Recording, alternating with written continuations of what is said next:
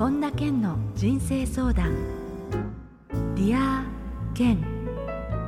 皆さんこんにちは。本田健の人生相談。 Dear Ken。ナビゲーターの小林まどかです。健さんよろしくお願いいたします。よろしくお願いします。さて、えー、今月ですね6月の25日スタートのスピリチュアル願望達成半年間プログラムということでちょっとこのおタイトルスピリチュアル来たぞって言ってワクワクドキドキしている方も多いんじゃないかなって思うんですけれども、はい、6月の25日の土曜日から全部で6回なんですがケンさんが初となるこのスピリチュアル願望達成半年間ということで改めてこれどういうプログラムなんでしょうかケンさん。まあ、今までねあの別に避けてたわけじゃないんですがまだ時が来てないと思って、えー、ちょっと、まあ、封印とまでは大げさですけども、まあ、できるだけあの遠ざかってたスピリチュアルなものをですね、はいはい、まあ、一回体系的にちゃんとお伝えしたいなというふうに思って始めるのがこのプログラムなんですよね。えー、満を持してですよね。まあ、このタイミングがいいっていうふうに、まあ、もうこれからね本当に激動の時代が始まるのでこうやっぱり目に見えない力を総動員して、えー、自分の人生を切り開いていってもらいたいなと思ってます。うんなんかこうスピリチュアルっていうとその目で確認できない目では見れない世界のことなので、うん、あのいやよくわからないなって思う方もいらっしゃると思うんですけれどもケンさんはその意識的にそうした目に見えない力っていうのをこれまでもずっとこう用いられてきてるわけですよね。そうですね。やっぱこの20年間作家として活動してきたわけですけど僕と同じようにもちろんあのずっとね20年間やってきた人もいると思うんですよ。はい、でなぜ僕の本が世界で800何十万本も売れていまだに今度世界で売れ始めてるのでこうそれが広がっていってるのかって、まあ、そして日本人としては非常に難しい単独でニューヨークの大手出版社と契約して世界的にできたのかってやっぱりこれはちょっと普通じゃないところがあると思うんですよね。まあ、その種明かしなんかも含めてお話ししようと思ってるんですけどやっぱり目に見えない力を使ってるから普通の人の何十倍も実績が出ると思うんです。ね、だからあの引き寄せの法則読んでみて例えば分からないなっていう部分があったとしたら、うん、あの今回のこのセミナーを通してあそういうことだったのねっていうふうになんかこう理解がまた深まるきっかけにもなるんじゃないですかね。そうですねだからこういったことに関して、まあ、誰でもあの、まあ、勉強したいっていう人にはあの参加できるような値段にもしましたし、えー、そのそろそろねやっぱり目に見えない世界が特別だっていうふうな人が多いと思うんですけどそんなことないんですよ。例えば友情とか愛情っていうのは目に見えないけど多くの人たちは存在信じてると思うんですよね。はい、だったら僕たちがある意味テレパシーレベルでつながっているってことだったりとか、うん、あるいはお客さんになるような人たちっていうのは実はつながりがあるんですよねもうすでに。なんですけどそのつながりを引き寄せられる人とそうでない人の違いがいるだけで、はい、それはある意味想念力だったりとかそのハートから出していくエネルギーの強さがやっぱりそれにこうつながっていくことだったりっていうことに関係してくるんですよ。例えば思考の力とそれから感情の力と、まあ、ある意味こうエネルギーの力みたいなものの3つを上手に使えてる人と、どれもあんまり上手に使えない人だと人生が全然違ってくるんですよね。その使い方をこの半年間で皆さんにお伝えしたいなと思っているところです。えー、面白そうあの初回の6月25日のテーマはエネルギーから見た世界の仕組みを理解するっていうことなので、はい、あのね、なかなかその目に見えない世界よくわからないけどやっぱりちょっと知りたいなって興味ある方安心して参加していただけるんじゃないかなと思いますので、はい、えー、この、えー、半年間のプログラム詳細は、えー、本田健公式ホームページから確認できますので、はい、ぜひご覧になってみてください。ね、はい、この6回がまたあの6月スタートで11月の26日までなんですけれど段階を経て楽しいですね楽しそうですね。そうですね、まあ、今まであんまり語らなかった目に見えない世界のからの話をするので、まあ、それもね別にそのおどろどろしい話はまあほとんどしないのであのあそういうことだったのかっていうのが常識的に理解できるようになるんじゃないですかね。はい、えー、それでは本田健の人生相談 Dear Ken 今日も最後までお楽しみください。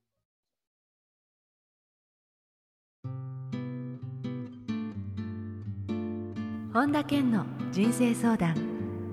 Dear 健。続いては人生相談のコーナーです。このコーナーではリスナーの方からいただいた質問にケンさんに立体話法でお答えしていただきます。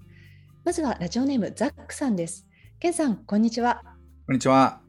私は今36歳の会社員です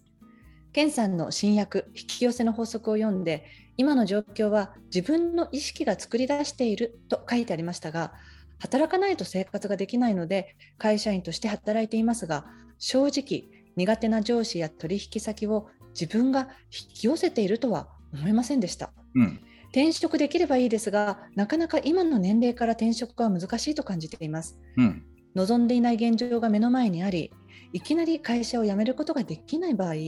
この現状を変えるために何からできるでしょうか？はいありがとうございます、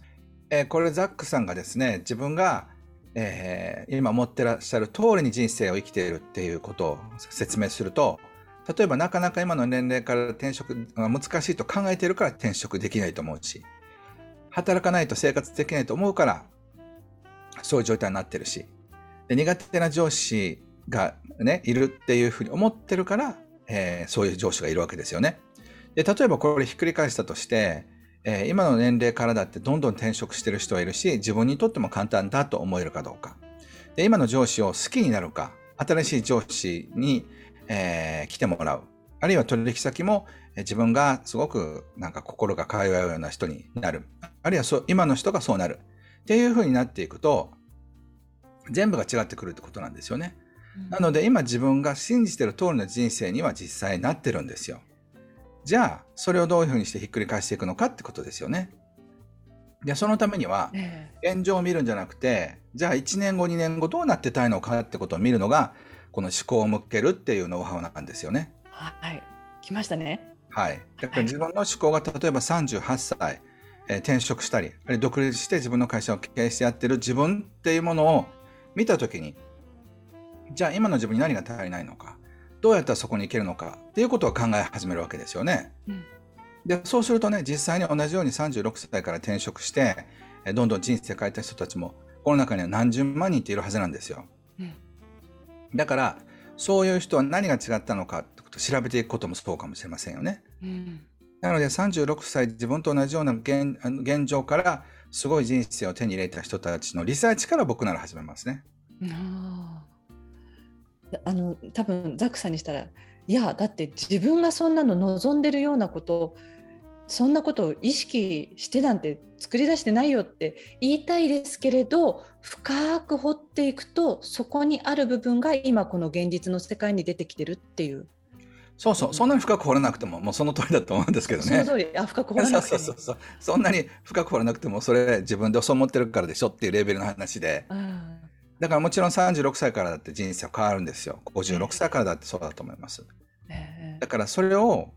そう思えるかどうかっていうので思いませんって言ったらそこから変わることはできませんよね。うん、だからどんな人でも変われると思います。うん、ただ本気で変わりたいと思ってないから変われないだけのことで。うん、本気で変わりたい人っていうのはどうなんですか？そういう悩みとかちょっとこう立ち止まったりとかなんかそういう絵だって望んでないよ今みたいなそういうことの経験っていうのはあまりないんですか？いやもちろんあると思いますよ。でもそこから、もう絶対嫌だっていうふうになるのか、まあこれもありだよねっていうふうに思うかっていうの差じゃないでしょうか。こんなの嫌だって思ってると変われるでしょうし、ええ、まあこれも人生だよねって言って諦めたらそこで止まるんじゃないでしょうか。ある意味こうそれを受け入れちゃってる感じですもんね。そうそうそうそう。だ日本人の多くの人が人生を変えられないのはまあ、これが運命みたいな感じでね、簡単に受け止めちゃうんですよね。うん。それひっくり返すだけの、前提をひっくり返すだけのパワーというか、それがなければ、やはり、まあ、長いものに巻かれるってことになるんじゃないでしょうか。でもね、さっきケンさんのポロッとすごく大事なキーワードをおっしゃってましたけれど、ザックさんは今36歳だから、ザックさんの場合で言えば38歳の自分っておっしゃってましたが、うん、そのそこからこう、まあ、逆算じゃないですけれど、そこでどうするかっていうことですよね。視点をそこに置いて。はい。なので僕から見たら38歳からってもう何だってできると思いますけどね。ね、なんかねあのなんでしょうねこう年齢がこうだからとかっていうのってなんか刷り込まれちゃってる部分ありますよね。そうそう。だからそれをひっくり返せれば、もう何だってできると思いますよ。うんはい、ザックさん、質問ありがとうございました。はい、ありがとうございます。続いてはアリーさんから、えー、ケンさんこんにちは。こんにちは。年下に対しても自分の失敗談や恥ずかしい経験を何でもさらけ出せる人に羨ましいなと思います。自分はどうしても弱点を人に見せたくないと思ってしまうタイプで特に後輩や初対面の人に対してどこか自分を作っているような気がしますただ他人によく見られようとすることでもストレスがたまります自分のダメなところも他人に見せられるようになるにはどうすればいいでしょうか？あのまあこれって、まあ、若い人はそう思うんですよね。別にあの見せなくてもいいんじゃないでしょうか。あ無理して見せなくても？そうそうそうそう。見せたいタイミングで見せたらいいと思えば、ええ、別にいいわけで、えでそれでなんでねその恥ずかしい体験をこうさらけ出す人に羨ましく思うかっていうと自分がオープンじゃないことに対して判断があるというか、うん、なんか変えたいなと思ってると思うと思うんです、うん、だからそのダメなところ他人に見られるようになる前に少しずつ自分のことを話すっていうことの方があのステップとしてはより簡単なんじゃないでしょうか。あ自分自身のことその失敗談とか恥ずかしい経験っていうことよりも。いきなり上機嫌じゃなくてね、えー、自分のこと話してみる、えー、うん、例えばああいう人苦手なんだとかね、うん、私これ好きなんだとかそれぐらいからでいいんじゃないでしょうかね。うん、で自分のことを全部さらけ出す人っていうのはそのもっともっと手前に自分のことをいろいろ話してると思うんですよ。はいうん、だからそれをちょっとちょっとずつやればどうでしょうか。そうですね。うん、いきなりは無理だと思います。あのちょっと高いすぎちゃってね。そそうそうそうそう。ね、ハードル高いです。あはい。じゃあまずは本当にちょっとそんなにこう簡単にポンと言えるところからちょっと話してみるっていうところですね。そうですね。はい。はい、質問ありさんからでした。ありがとうございました。続いてはラジオネームみきさんです。けんさん、こんにちは。こんにちは。私の悩みは自分に非がないのにそれを言えずについ謝ってしまうことです。私は社会人1年目であまり自分の考えや気持ちを人に伝えるのが得意ではありません。注意されると私がやっていないことでも次から気をつけますの一言があれば済むような、えー、簡単なミスなどは謝ることで丸く収まるので私がやっていなくても謝ってしまいます、うん。ただ最近になってこのままだとどんどんそんな役回りになってしまうのだと気づきましたもう手遅れなのかもしれませんが自分が謝る必要がない時にどうしたらそのことを上手に伝えられるようになりますか？これ全然手遅れじゃないですよね、健さん。そうですね。えー、いや、それでね、これ社会人1年目っていうか、社会人10年目でも同じ感じの人いると思うんですよね。はい。うん。で、あの、なので、もちろん、あの、まあ、僕はすべての今質問されている方に、あの、言いたいことですけど、全然手遅れじゃありません。今からすぐ変えることもできると思います。うんでなんでね、その自分が謝ってしまうかというと、もともと自分が、自分に非があるんじゃないかと思って生活してるからなんですよ。うん。だから僕がね、そういった人に対して、えー、一つこう宿題というかやってみたら面白いんじゃないかなと思うのは全部自分のせいだっていうふうに思思い込んでいくことなんです。はい、例えばあの友達のねあの成績が悪いのも私のせいだ。友達のファッションのセンスが悪いのも私のせいだ。で上司の髪の毛が薄いのも私のせいだ。でそれで例えばもっともっと極端になっていくと外国で戦争が起きたのも私のせいだ。っていうふうに言っていったらどれが自分のせいじゃないかっていうふうに感じるのかってことなんですよね。うん、でこの謝るタイプの方って全部自分のせいのような気がしてしまうんですよ。うんなので、今度ひっくり返して、あの、大きなことからやっていけばいいんです。外国で戦争が起きてるのは私のせいではない。友達のファッションセンスが悪いのは私のせいではないって考えていくと、あれ、ひょっとしたら多くの、ほとんどのことが私のせいじゃないんじゃないのっていうことも分かってくると思うんですよね。でもこれやると分かるのは、ああ、そうかって、結構全てのなんか不幸とかそういうものは自分のせいだって感じてるんだってことが分かると思います。ですね。それ無意識にやってしまっているっていうことですもんね。そうなんですよ。だから、ね、他の人のミスでも次から気をつけますっていう私はすごいとかね。うん。器がでかいって、うん、いうふうに思うこともできますよね。そうですね。あの、ケンさん、ちょっと話はあれですけれど、ケンさんはなんでそうやってこう、あれなんですか、答え答えられるんですかって言うと変なんですけれど。いや、それは僕は何回も何回も同じような質問を自分でも考えてきたし、そのすごいメンターと言われる人とか、まあ、悟りを開いたような聖者とか、そういった人たちにも同じ質問をしてるからなんですよね。その中で僕は納得がいってそこから人生が変わったことを皆さんにお伝えしてるんですよ。だこれはね劇的に変わるんですよ。これは奇跡のコースの中でもの実習でもあるんですけどね。うん、例えばあのこの交通事故は私のせいではないというふうに言ったりとかあの近所で起きた交通事故は私のせいだってなんか自分のせいのような気がしてくるんですよ。家族全員不幸だったのは私のせいだって。うん、わそんな感じがするなって。うんうんでも近所の人が不幸なのは私のせいだって言ったらいやそんなことそれはないなと思ったりとかねそうするとどこまでが私のせいでどこまでが私のせいじゃないのかっていう線って実は曖昧だってことが分かってくるんですよね。本当ですねいやすごいそれってあそっかって一つ一つそれで手放していけたらものすごくこう変わりますよねまた視点が。そうですねなのでそういったことをぜひやってみてください。はい、えー、ミキさんからでした。質問ありがとうございました。えー、続いてはラジオネーム朝香さんです。ケンさんこんにちは。こんにちは。私は自分の計画性のなさに悩んでいます。やらなければいけないことをギリギリまで先延ばしにしてしまったり、控えようと思いつつも衝動買いをしてしまったり、想定外のトラブルにあって大変な思いをしたこともあります。それでもしばらくすると気が緩み、無計画に行動をしてしまいます。もう少し計画を立てて行動したりもっと上手に生きられるようになるにはどうすればいいでしょうか？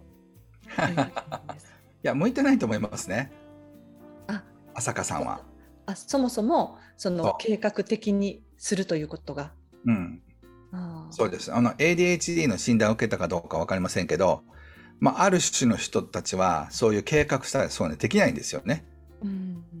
であの人生にはね山登り方と川下り方があるって最近いろんなところで話してるんですけど、はい、その山登りの人っていうのはちゃんと緻密にねあの計画して天気が悪くなったらどうしようってでそどういうルートで攻めるべきかみたいなことを考える人じゃないと山登りはできないんですよ。はい、朝香さんみたいな人は山登りしたら遭難するタイプですよ。いや私は山登りに向いてないとまずもう諦めることですよね。いい意味で。その逆のね川下りはどうなあれ川下りには何の知性もいらないんですよ。こうやって法でこうやってなんかこうあ右行こう左行こうって流されるままに行けばいいんですよ。はい、これでもあのタイプですよね？要は。そうそうそう性格の違いとか。そう。朝香さんみたいな人山登ろうと思ってたあいかん。スイート忘れたとかね。あ失したとかなんか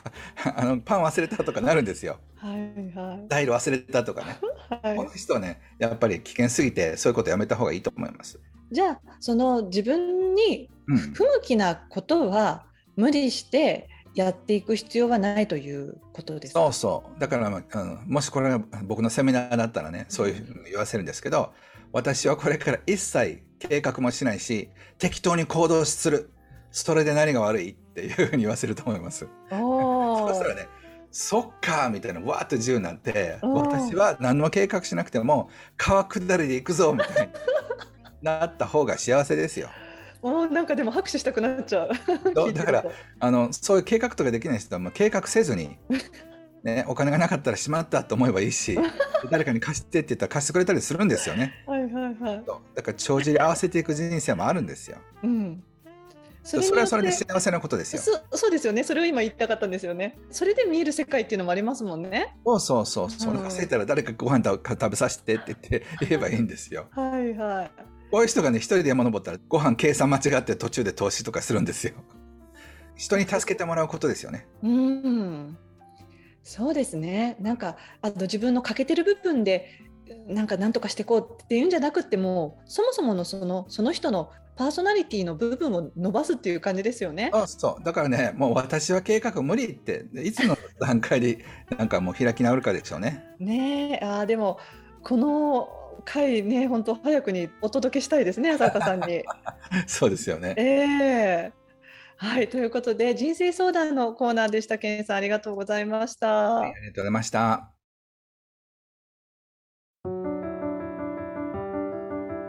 本田健の人生相談。 Dear 健続いてはハッピーライブラリーです皆さんが人生を幸せにより豊かに過ごせるための特別な一冊をご紹介しています。それでは最初の一冊目ご紹介ください。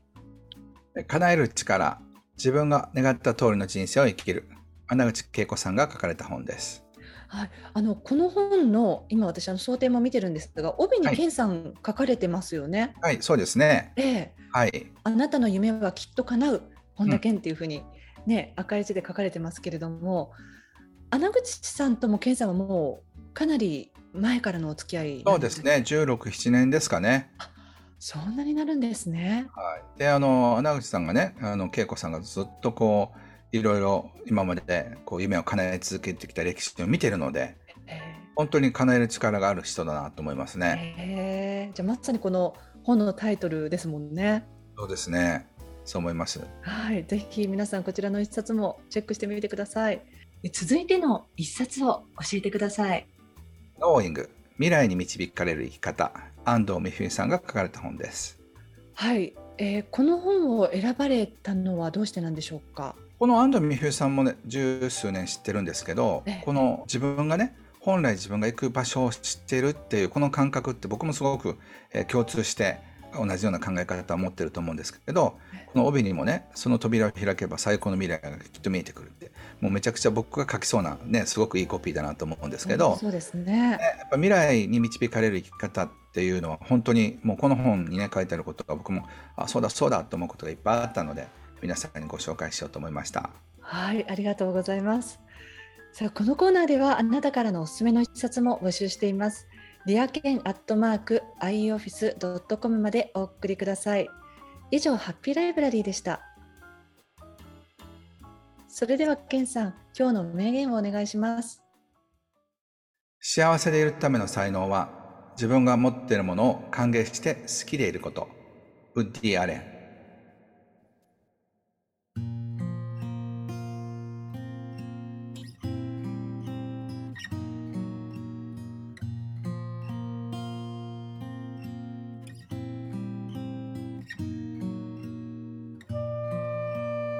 本田健の人生相談 Dear 健いかがでしたでしょうか？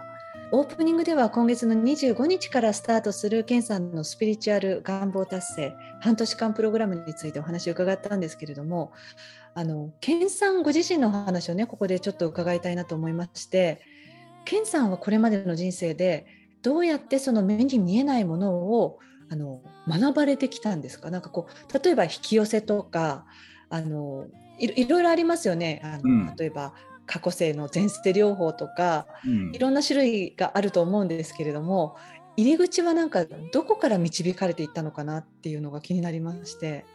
そうですね。もうこれもあのどっかのタイムでね本にまとめようと思ってるんですけど僕は26歳の時から、まあ、スピリチュアルの道が始まったんですよね。え26歳。はい。僕の前の離婚のきっかけにいろんなスピリチュアルヒーラーと会うようになって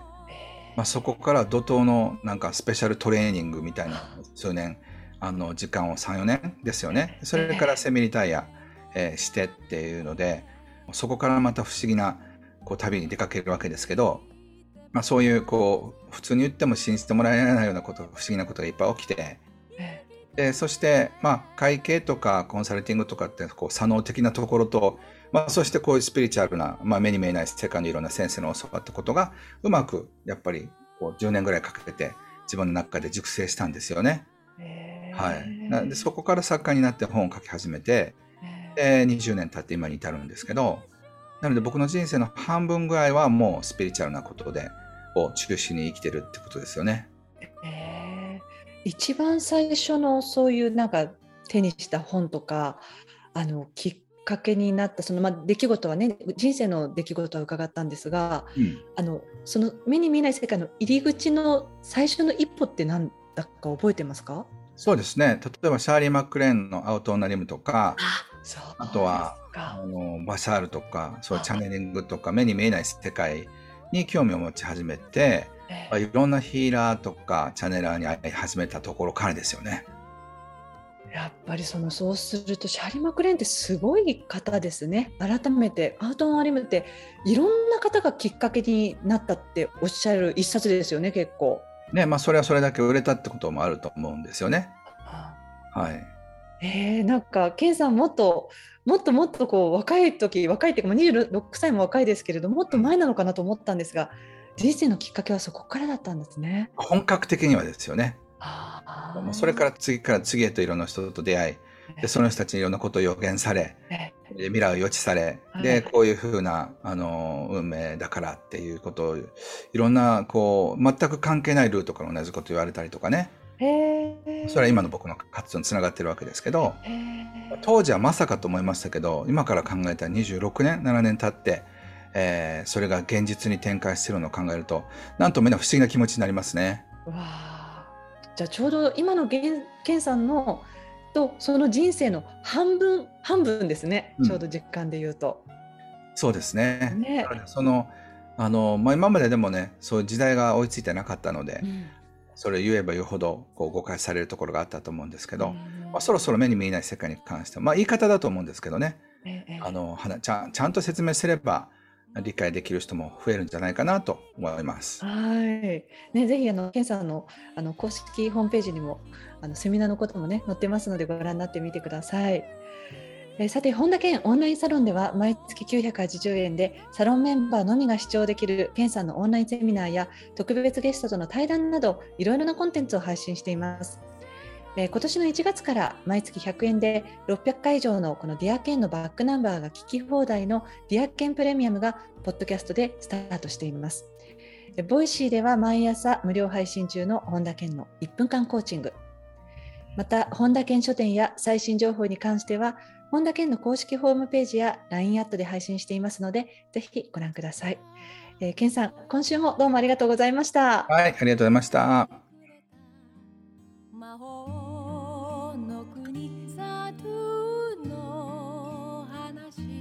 ここで本田健セミナーに関するお知らせです。6月18日土曜日理想のパートナーを見つけて愛に満ちた人生を実現するが開催されます。詳しくは本田健公式ホームページよりご確認ください。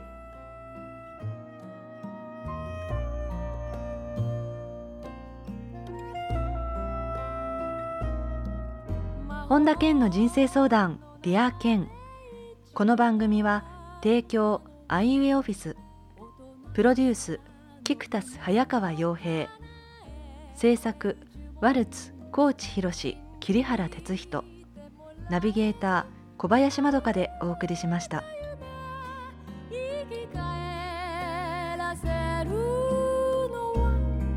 楽じゃ。